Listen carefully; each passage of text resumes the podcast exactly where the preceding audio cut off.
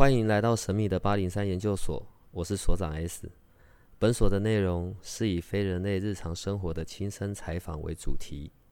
我们有一个不公开的脸书社团，不定期的会有直播与影片的分享。如果你要加入，记得通关密码是 S。欢迎你和我们一起探讨未知的维度空间，以及各种神秘又有趣的内容。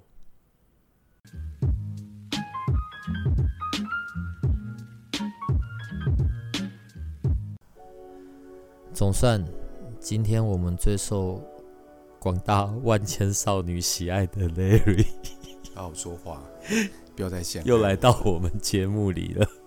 你要不要先打招呼？Hello，大家好，我是 Larry，就是完全被陷害的那个，被污蔑的那一个。我今天是一个澄清大会。哎呦，哎，我现在先问你哦，假设啊，我我我我脖子上假设我有挂一颗水晶，好了。嗯，水晶这件事情真的可以为我消灾解厄，还是带来好运？还是？我觉得这层面蛮广的。你说一颗小小水晶能不能够消灾解厄？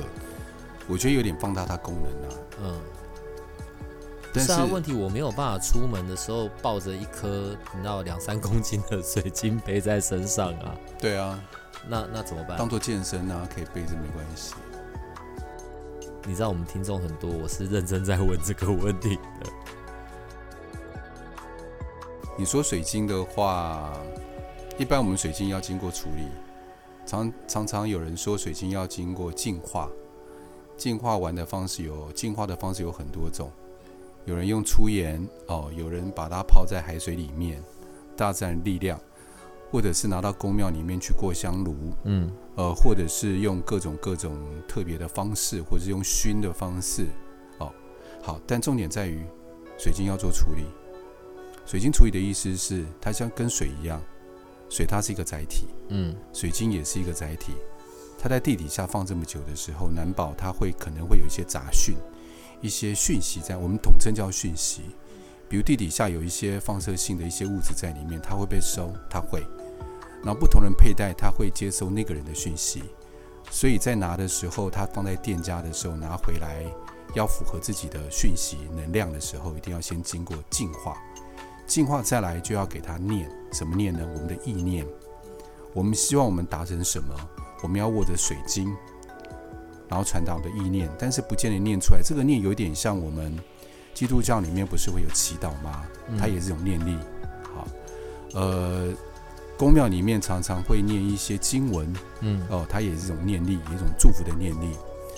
所以呢，我们常常在宫庙里面是不是有一些什么大杯水？因为经过法师加持的时候，那个力量会在里面，如同水晶一样。但是通常我们自己的念是不是不够纯？嗯，所以呢，我们有时候会从国外进一些机器。输入一些对人有利的讯息在水晶里面，然后我们不要讲消灾解厄，因为消灾解厄这个有点，它包括我们讲以前讲风水啦，或大环境，或是我们住的环境的改变才有可能性。但最起码，它可以保护我们身上，因为水晶小小的，它的范围就是有限。它可以保护什么？最起码我们身上，在我们周围，我们戴在身上的时候，保护我们平安。让我们运势稍微好转一些，保护我们的能量场或我们的脉轮，这样子。等一下，我我们重来一次好了。我我我指的从来是说，这样有点奇怪哎。我我现在要讲流程哦，因为这样可能我们的听众朋友会比较清楚。好，好。我现在去了一个店家，我去挑水晶，嗯，所以我在挑的时候，我就要挑我自己有感的。嗯，当然这个很概念啊，这个很模糊，嗯、这没有办法解释跟说明的。嗯，跟大小无关，因为我是要随身带在身上的，对吧？对。好，所以我自己握住了，然后我自己觉得，哎，我有 feel，我也喜欢。对，我觉得他跟我是很有，他跟我是很有感应的。嗯，对吧？是这样子看嘛，对不对？然后所以到我，但是感应这个东西有一点太，我这个部分我可以先补充一下吗？因为是怕我忘了，对于我们两个人记忆都不太好，年纪也大了，不然你要提醒我。对啊，还是我先讲。你先，你先。对，毕竟我现在才十八。好，你先。你这么年轻啊？对对。我大你一岁十九。快一点啦。好，我们常讲说，如果今天我们的运势不好的时候，不要去买房子，不要买水晶。那如果运势很差的人，现在也真的不能去买水晶呢、啊？你找一个运势好的人陪自己去。但我哪知道谁运势好啊？你运势已经差到随便一个人都比你好的时候，这个时候再运势。旁边一个都很好，随便拉一个路人。好，正经讲，就是你觉得你那个朋友辨识得出来啊？好好好好，觉得这个朋友运势还不错之后，带自己去的时候啊，嗯，最起码你自己握在手上的时候，嗯，你感觉起来会觉得舒服。怎么感觉呢？感觉胸口，如果感应不是很敏感的人啊，最起码你握一个东西的时候，你会感觉在那个胸口，握在你的右手，右手上面。在你的手心里面把它握着，轻轻的握着，就不要太用力。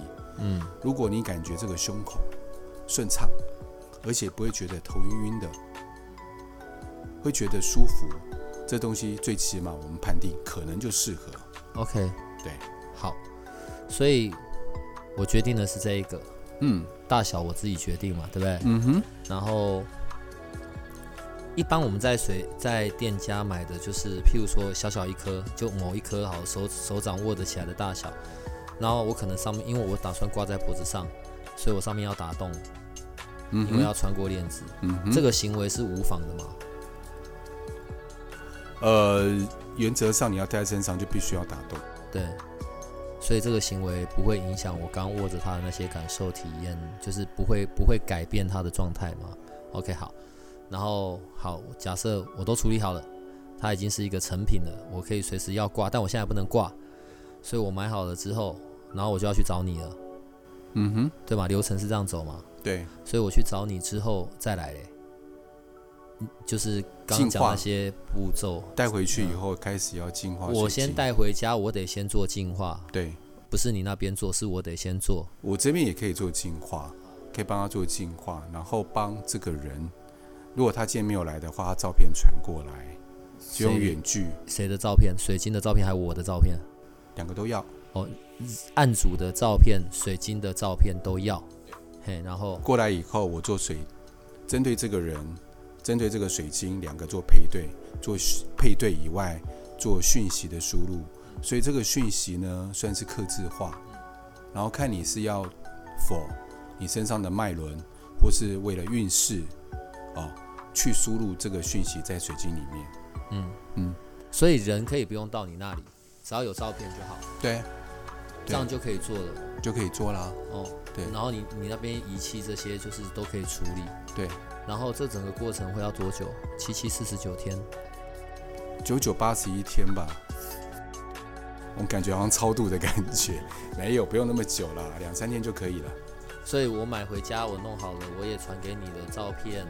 然后以及就是两个的照片，然后意念，我想要这一颗水晶是为我带来什么的，对，都要写清楚跟你讲。对，哦，OK，嗯，然后你就处理你那一端就处理你处理的，然后接着两天之后我就可以开始挂在身上了，就这样就好了。啊，万一我想要的很多嘞，我这颗水晶要做很多事啊。我又要有财运，我又要有好运，逢凶化吉，我又要有贵人，对，然后我又要有桃花，我全部都要混在同一颗里面，嗯，这样是可以的吗？你觉得一杯小水杯可以装那么多大量的水在里面吗？所以我们不要贪心，一颗小水杯就装，因为如果这样状况的话，通常我们坐在房子里面，那水晶就要很大了，可能就五公斤、十公斤的水晶，不是那种几十克。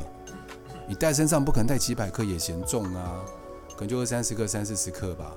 你能装就装入一组讯息，比如我今天就否它，我要清除我的脉轮，净化的脉轮，嗯，或净化我磁场。好，你就可能这两种就差不多了。我我我我我现在脑袋，我我现在嘴嘴巴停下来，是因为我脑袋在想，我们身上有多少个部位可以挂水晶这样？脖子挂一颗，对，两只手各挂一串，还有耳朵。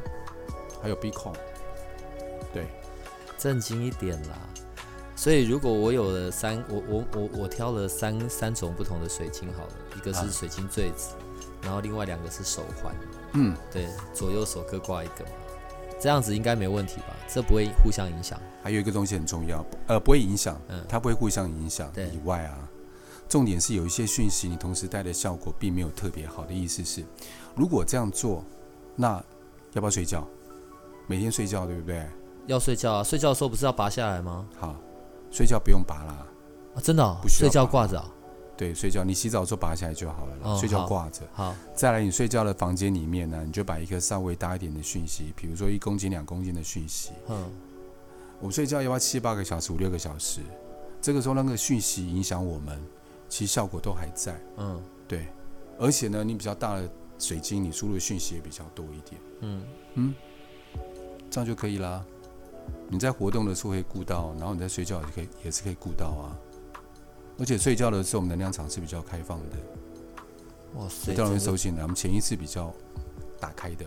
真的是很布布阵的概布阵的概念。它是，它就布整个能量局啊，把能量局布出来啊。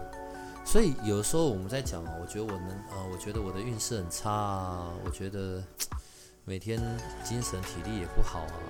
透过水晶的这些能量，是真的可以转移到人的身上。精神不好啊，睡饱就好了。靠腰了，我只有跟你在录的时候呢，最不正经，好不好？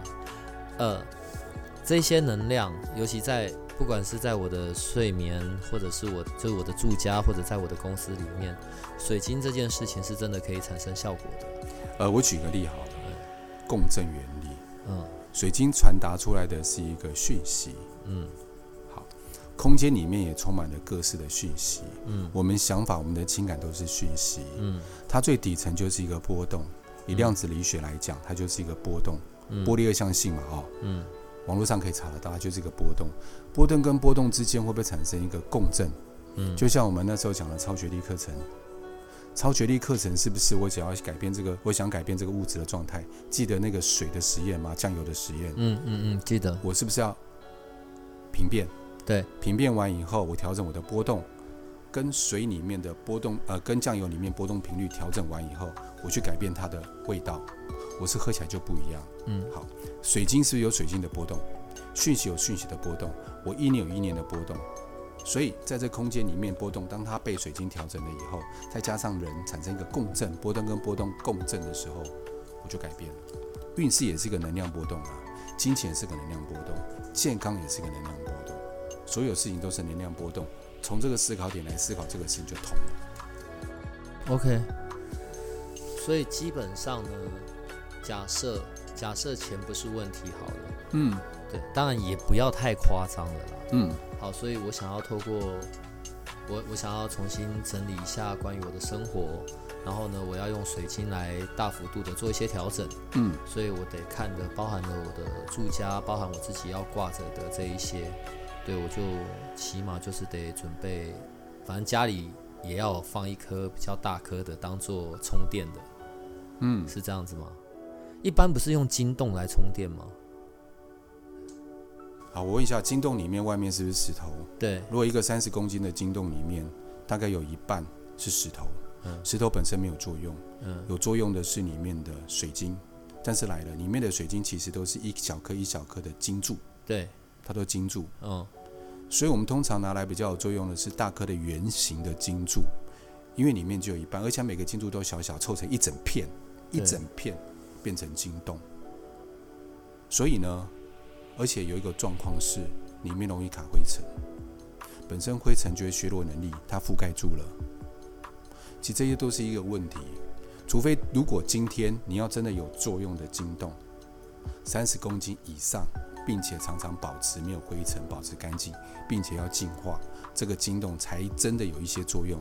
假设我拿一样的钱买一颗三十公斤的原矿水晶。作用比晶洞大，所以你是完全不推荐晶洞的。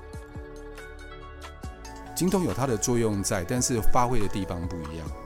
晶洞传出来的波动可能有热、有气、气感，有些人会有气感，有些有波动感，有些有热感，三个状况，它使用的地方都。我刚本来只是想要陷害你说你不推荐金洞，对，结果没想到金洞是真的还是有它作用的，有它的作用，但跟我以为的那就是你知道我带着的水晶我就丢进去晶洞里面充充电这样子是不一样的。它可以净化，但是本身的晶洞要被先进化在先。它就以前妈妈啦，你妈妈自己妈妈都搞不清楚状况了，你妈妈的意念呢，或是过去你那边特别多，你进去的小孩其实有。好、哦，只是说因为你你的惊动真的是，那是五百克都不到吧？那完全没作用啊！你里面石头大概占了 五分，再占了四分之三吧，就四分之一的水晶不到一百克，没有用啊！他现在在抱怨我办公室的京东，好吧？不是，等一下哦。另外，呃，我的认知啊，像什么呃黄水晶贵人，然后招财。对，然后紫水晶就是好像协助念书嘛，然后还有好人缘嘛，嗯，好，OK，黑碧黑碧玺正财嘛，我是说这一些的这分类或者功能性，这是正确的吗？我跟你讲，我说真的，我没有研究它的颜色，对我来讲，嗯、研究对我来讲不重要。所以它是什么形式的，根本没有没有差别。对，颜色也不重要，因为为什么你知道吗？因为我们看到，好，黄水晶，黄金色想到什么？钱，嗯。粉色想到爱情，对，它是人的意念加注进去的，所以感觉起来载体是怎么样子根本不重要，是后面经在进化之后进入经过放放入那个意念这件事情才是重要的。对，还有讯息跟意念其实同样的东西，那才重要。但重点还是得要是水晶嘛，因为水晶才能够有这些能量在进行嘛。钻石也可以啊，只因为钻石太贵了，你看小小一颗钻石哎、欸。你现在是认真的吗？它硬度很强，对不对？它是真的可以，差别在于它 CP 值太低了，因为太贵了，小小一颗就很贵。所以目前来讲，我们对于水晶的 CP 值最高是，我一样的钱，我可能一万块我可以买到这么大颗，可能可以买到一两公斤，它效果会比钻石小小颗来的强。但小小颗零点五克拉多少钱？几十万去了，所以 CP 值的话，水晶最高。哇塞，你为什么可以花时间，然后去弄这些有的没有的？好，这边我要先讲一下，哦他刚刚讲的那些，就是关于在水晶里面放入意念呐、然后还有跟你本人就是产生连接这些东西，它不是像呃电影上那种画一画干嘛干嘛的，不是不是，它还真的有机器。我实在觉得有够有趣的，对，所以你为什么会花这些美国时间？你也老大不小了，你知道吗？就是你弄这些时间是很长时间的。为什么？嗯、为什么你会对这些东西这么的验证？然后还有执行？十六年了吧？因为那时候在走身心灵的时候，遇到了一个老师，嗯，当时是我同学，嗯，那我就很好奇，他居然有办法用那个机器，那个机器本来发明出来不是在弄水晶的。是拿来处理身体疾病的，嗯，癌症的，是国外的用法，嗯，好，那他都在讲讯息能量的时候，因为这医疗问题我们也不能牵扯，好，那所以我们就在想说，那除了这以外，我能够把它用在什么地方？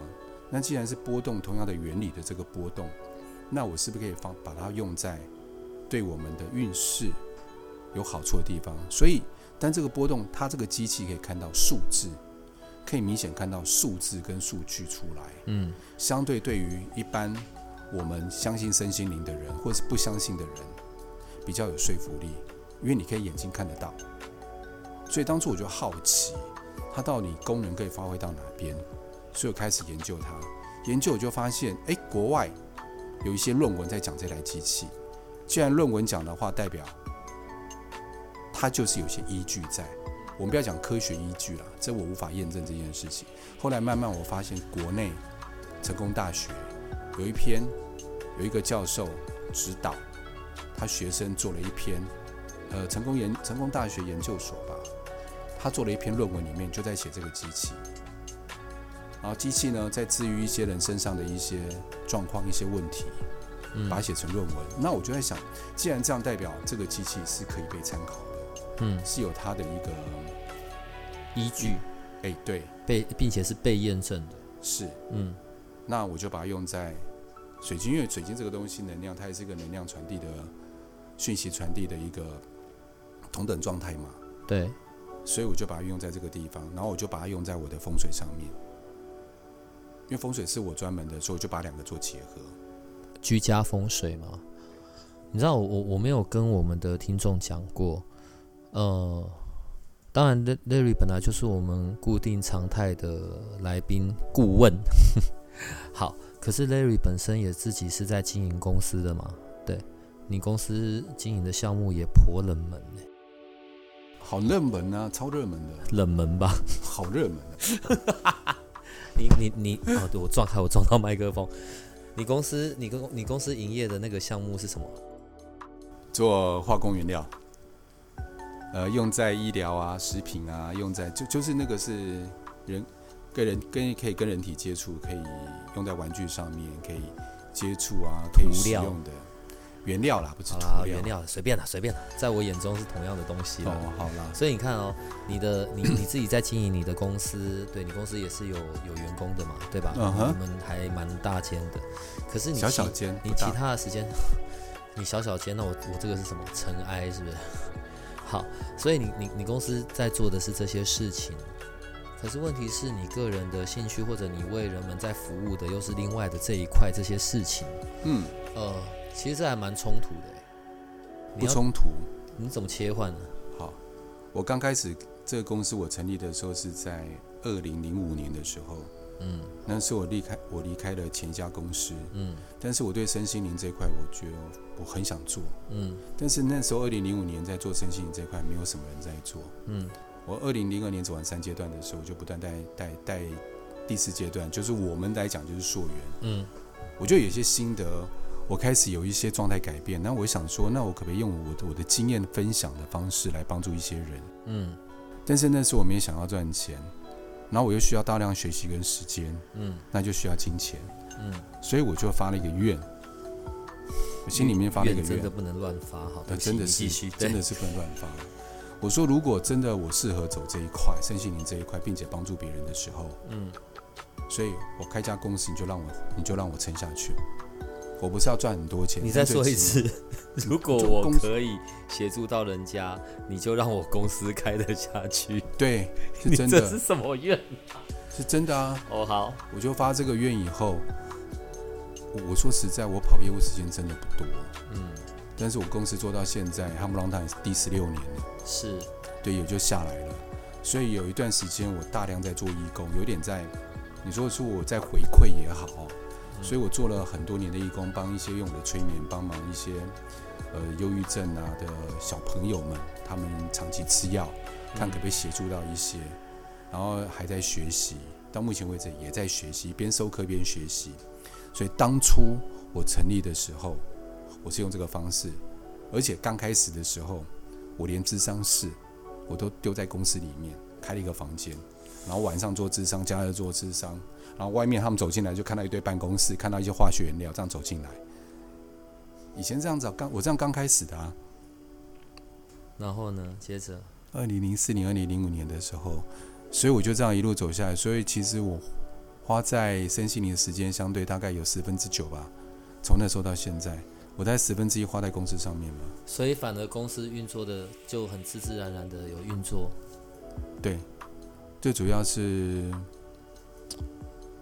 有人常讲说，你这种方式怎么可以撑得下去？我说这老天就让我就让我走下来了，而且常常我在危难的时候就有贵人帮忙，这千真万确的事情，对，救人出手。所以你说公司有没有赚钱？有赚钱，但是有没有赚到非常多？没有。但是每个人领到薪水还有年终，都有，对，而且比上班族好很多。嗯，好，所以现在除了这些部分之外。就是公司啊，然后或者关于风水这些部分，我另外要问到一下那个那个超觉力的这个课程。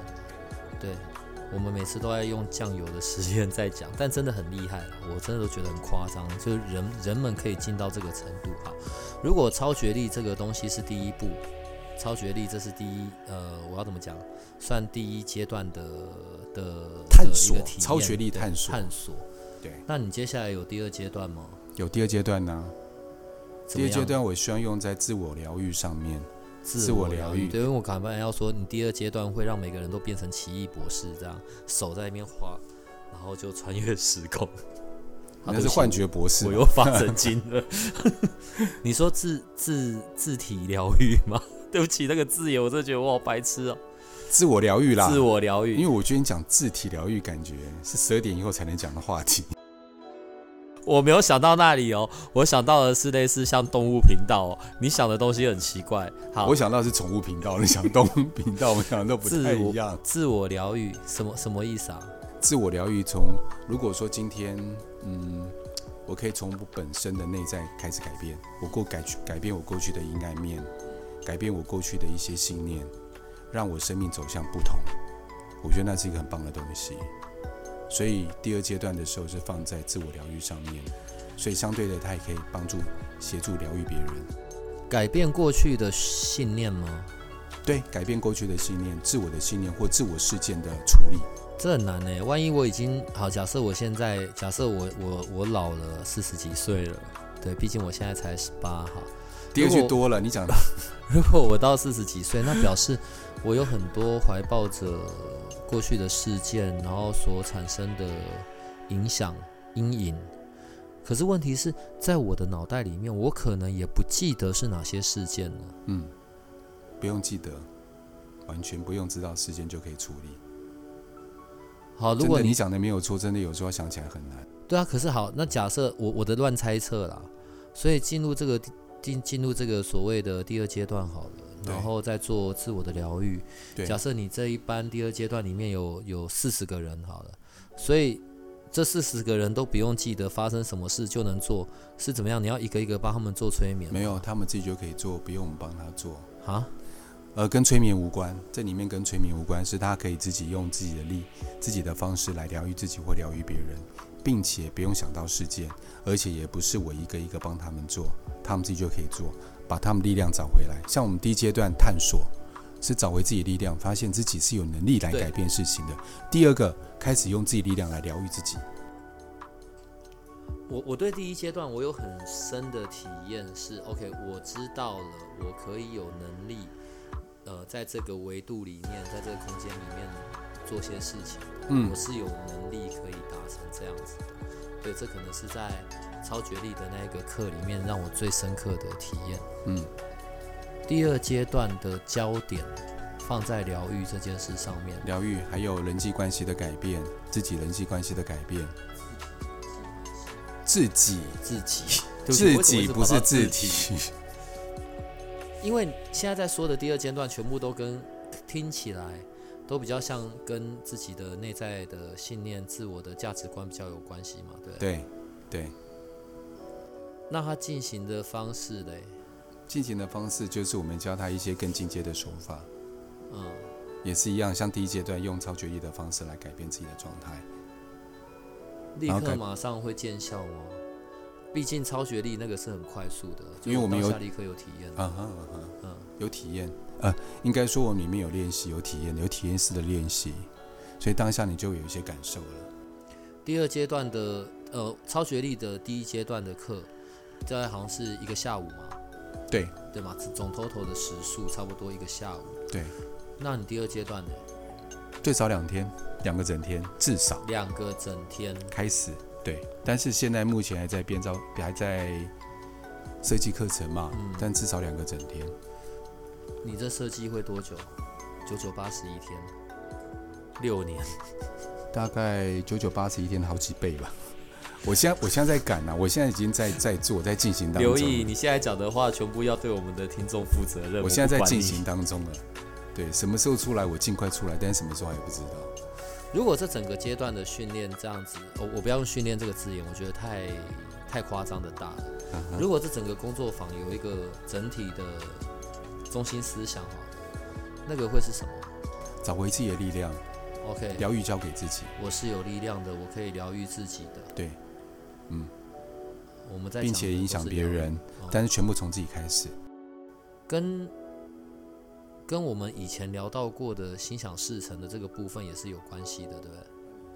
对，因为当我自自自己的状态，我有意识，并且我有意愿去改变的时候，可能在我创造结果的能力上面也会不同吧。那你动作要不要加快一点呢？正在进行当中，很快，非常的快。但可能不及你的速度啦，但是对我来讲很快了。但第三阶段我觉得更棒的是，maybe 两个月到三个月，就是达成愿望、实现愿望。嗯，从觉觉察也有在里面的一个部分，并且达成什么，在工作上面、在感情上面、在事业上面、在在家庭上面的改变，也是用一样用超觉力的方式做改变。嗯嗯，并且实践。你看，我们今天我们今天在聊的啊，从水晶，然后一路去到像像超觉力这件事情。对对，我们在讲的全部都是关于。意念力，对意念啊，意识啊，嗯，你知道人一个不小心就会有意念的的跑出来。我我们之前有聊到过，有时候很奇怪，我脑袋拼命拼命想着某 A 某 A 某 A 某 A 事件或者某人，随便啊，就是我想要某个 A 的结果，可是它就越不发生。可是有的时候某 B，我只是脑袋闪一下，我没有特别去放大这件事，就它显化的速度比 A 这件事情还快。就是我反而没特别用力，就就出来了。这是，这是，这要怎么说明呢？有时候是其实是我们过去累积的结果，刚好你想到的时候它就发生了。有点像这样子，比如说遇到某个人，然后我觉得运势特别差，我就可能认定这个人带给我不好的运势。有可能是刚好今天要走到低点，你刚好遇到这个人，所以遇到这样的状况。嗯，所以我们可能就归纳在这个人或这个事件造成我现在运势不好。嗯，其实过去的累积嘛，还有你刚刚说我某。我要达成某一件事情，或想着某 A 的时候，但是背后的信念是什么？这关系到觉察。嗯、我可能关于是恐惧，所以我想要达到，因为我害怕我没钱，所以我想要赚钱。哦、害怕的那个恐惧更大，大于想赚钱。所以我我必须去弄清楚的是我的这个起心动念。诶，靠北，为什么我跟你在讲话，或者我跟杰西卡讲话，都会讲到起心动念这件事？是关于我这个意念背后的那一个那个驱动。对。所以才要处理啊，第二阶段才要处理啊，处理过去的信念呐、所以过去信念很重要啊。如果过去信念没有处理的时候，你发挥力力道就会被削弱啊。我要的背后其实是因为害怕、恐惧得不到，所以我要。像现在我要安全感，是因为我过去没有安全感，所以我害怕。所以当我当我在说我要安全感的同时，其实害怕没有。其实那个害怕没有，虽然没有说出来，那是一个意念，它就会放大了。重来，重来，重来，你再说一次。嘿，比如说我现在告诉你说，我想要安全感，嗯、我为什么特别想要？是因为我害怕没有安全感，可能那个害怕是过去造成的，但是那个害怕力量会大于我想要的那个力道。但是如果今天我没有觉察到这个部分，我嘴巴说着我想要，我意念说我想要，但潜意识其实是我害怕我没有。或者说我害怕我得不到，我才想要。可是这个害怕其实它力量更大，所以我越想要，我嘴巴一直讲的我要安全感、安全感、安全感，对。可是因为这个背后是恐惧，所以我反而越难、越难、越难、越难弄到。对，越难弄到，所以才要自我疗愈很重要吧？先把那一块处理掉啊，而且要觉察到这个部分。当然，觉察就是到第三到第三阶段去了。哇，那结算里面有很多练习啊。在生活当中练习的觉察，这很重要。如果回到一般人的那一个一般人的那个观点，一正常人的情境，一般的情境，我要钱，我要钱，我要钱，对。然后那个背后因为有很多的恐惧不安，所以反而越难在这件事情上面创造出结果。那我要怎么样转成一个可能比较正向的念头呢？他先处理他自己，要一个觉察能力，先把他过去的这个害怕先处理掉，他的念头才会大。你说我只要钱，他会创造出能量出来，没有错。但是后面再拖他，有点在扯他后腿。我们过去那些年在扯后腿，就有这样状况产生。所以你单纯说，如果今天如果说我要钱，那我不管后面背后的原因，很难要得到。那背后的力力道更大，所以要去理清楚，我要钱，我要钱，我要钱。但是那个背后的那个画面，但要是正向的东西的，要正向的东西，对。如果是正向的，它它显显化出来的就会比较快速。嗯。如果是担忧恐惧的，嗯，它反而是越难的。它会显化担忧恐惧出来。那都是意念，它也真的会显化。以前我们有一集就讲过关于意念创造实相这件事嘛？所以变成每一个人要去探究、探究自己的意念，这是一个比较深的学问过程。嗯哼，这个就真的比较难。对，难归难，但是我们有方法，在超觉力没有方法，我们不用不用去探究，我们只要知道，觉得卡卡的，卡的感觉总有吧，不舒服感觉总有吧，虽然不知道世界，就可以被处理了，根本就不需要知道世界。你动作可不可以加快一点？嗯，几月？等一下，有杂音，不太清楚。好吧，没关系。我会叫那个 Jessica 催你，从刚刚的水晶一路讲到现在，意念这件事情。上一集啊，跟那个 Jessica 我们有讨论到关于当下这件事，当下对吧？对，当下。他有说是你这边，然后有教他的一些方式。嗯，我、呃、我们那一集其实是有很很有气质。很有深度的讨论，气质气质蛮适合我的。没有没有，我的重点就是你不要破坏，跟你不会有对。好啦，但是可不可以从你这边来讲一下，你在这件事情上面的观点或者你的方式？分享我的心得，对过去的心得啦，也不能说交织，就分享我的心得。嗯，对，要有气质的表现吗？可以。那你要问我什么呢？你想问我什么呢？我现在正襟危坐的，我做好了。麻烦大师，请您分享一下，请您干湿分离的诗吗？我现在在配合你演，你在那边、哦、快一点呐！呃，当下吗？呃，嗯，呃，我觉得“当下”这个词啊，有一点对我们来讲有一点宗教味道在。我们常常讲的宗教，就是讲到当下啊、宗教啊之类的。嗯。但是有一些人，某一些人对于宗教会有一些负面想法，就是他很多的制约，很多的。呃，法条我必须要守什么，然后又有上司或者是之类的，所以会有很多的限制跟感受在里面。但是我们不要想到这么的难，先把它用在生活里面。当下就是我们此时此刻，我可以听着我自己好好的说话，并且我在跟别人交谈的时候，我可以听着别人说话，每一个字我把它听进来。通常一般我们的我们个人的习惯就是，当我在听的时候。我会想到我要该怎么回他，或该怎么解释，然后这个解释跟回他的时候，就跑到我过去经验了，那就没有在当下了。嗯，所以通常这个状我该怎么回答，但背后有很多的原因在，我们就讨论那些原因，所以我没有好好安住在当下，我就会飘掉，飘到我该怎么回答他啦，飘到我自己的感受啦，飘到我现在听到他的话，我觉得不舒服之类等等这些东西，那就是没办法在当下。所以我就要从这边好好的练习。其实当下不太难，嗯，当然也需要练习啦。吃饭我就好好的吃饭，去感受我这一个我这一口食物的味道。当我拿筷子的时候，就感受我在拿筷子，这样就好了，那就是一个当下了。嗯，好好的开车，最难的就是一个人开车，旁边没人聊天的时候，在当下很难嘛。我没办法专注在前方，但不会发生事情，因为那是自动化反应。嗯，自动化反应我可以安全到家都没有问题，但是路上发生什么事情搞不太清楚。我开的车，我还在想回去要煮什么菜。我开的车，我说我工作要怎么处理。嗯，那其实就没有在当下。所以在当下的时候，我眼睛看着前面，我可以知道发生什么事情，前面发生什么事情，清清楚楚、明明白白。我现在所看、所听、所想，就只是这样子。其实这个差别就会很大。因为我们不习惯，我们常常在担忧过去，懊、嗯、应该说懊悔懊悔过去，过去担忧未来。嗯哼，对，我们常在做这样的事情，这是我们的惯性。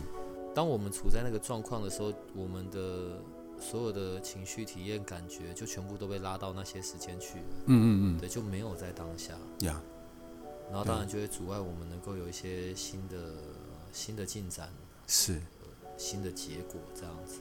对对是。所以在超觉力的第一阶段，或者是即将会有的第二阶段，这些东西都会有包含在里面。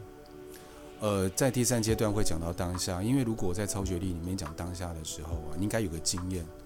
如果当下分心的时候，其实我这个意念出去，其实就不完整。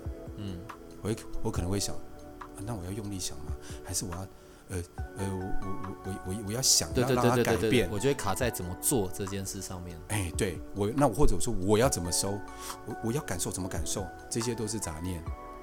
所以当下只要我当下就只是当下放空，什么都没有的状况之下就进来了，他就进来了。相对如果在超觉力来讲的时候，当我处在当当下的时候，我是很好收进来的，或是我很好发出去的。相对的，我觉得对我来说最麻烦的一件事啊，就是我从认识你之后，放空这个以前很简单的事，现在都变得很难，因为我就会去到。我现在有在放空吗？我现在放空的空是对的吗？你现在知道我在说什么吗？都是你害的。很抱歉，我致上深深的歉意。以前都觉得很简单的事，你知道，学生时代上课坐在那边，然后老师一开始我就嗯，到底在对我就进入放空。对，现在认识你之后变得好难好难啊。其实放空就没有在当下，对不对？对对啊。嗯那我们现在开始放空，嗯，直到节目自动断讯。好，各位听众朋友，你觉得时间到了，你就可以关掉这一，还是可以放空啦。我觉得没有那么紧，就是觉得就是至少偶尔放空也不错啊。对啊，你说一直在当下很难做得到，我们又不是出家出家众，又不是在真的在修行的人，但最起码偶尔玩一玩，当下也不错，当做游戏吧。对啊，就是一个游戏嘛。试试看，感觉一下，如果感觉不错，那就继续玩；感觉不好，那就不要玩，就是这样子。刚刚讲到最呃，我们快要结束今天的节目了啦，我要回到最前面。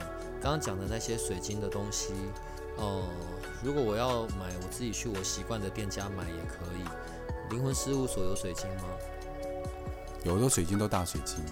就是都是大颗的东西。对，因为我们后来 Jessica 那边有在想说要去找自己去找一个，因为他会开眼去看那个水晶，对，他会直接开眼看这个跟这个人合不合，对，他去弄一些水晶来。但是之前有在想这个事情，因为最近太忙了，所以你们最近在忙着，一直被逼说什么第二阶段要出来，然后又要做这个，然后又要弄那个，你们两个人都很不尽责。然后不负责任，嗯、对，灵魂事务所是我遇过最不负责任的。所有的东西呢，都因为要卡着那个确认品质，然后全部都会卡很久。可是你知道，你卡很久呢，你就会拖垮所有服务的时间。我难得有机会可以这样弄你们。对，这个我不能否认，你讲的没有错。对，是因为你们都忙着去游山玩水是吧？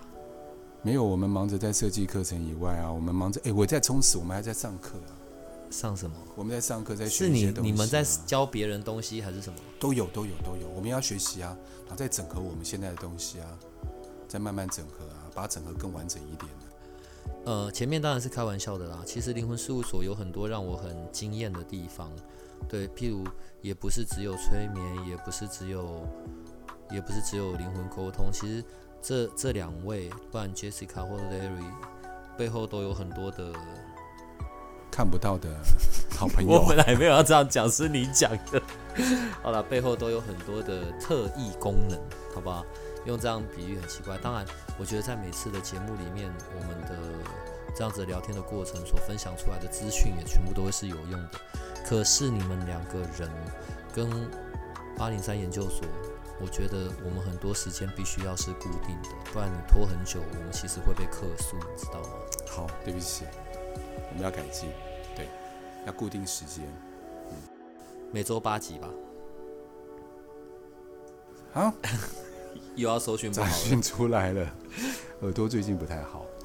好了，我们今天跟 Larry 的部分就到这里了，好不好？谢谢各位。好了，跟我们八零三的说拜拜吧。谢谢所长，谢谢各位观众，拜拜。好了，这次就到这里了，拜拜。拜拜。如果你喜欢我们的节目，请多帮我们分享，并且鼓励订阅，让八零三研究所可以持续成为你探索灵能世界的另一只眼睛。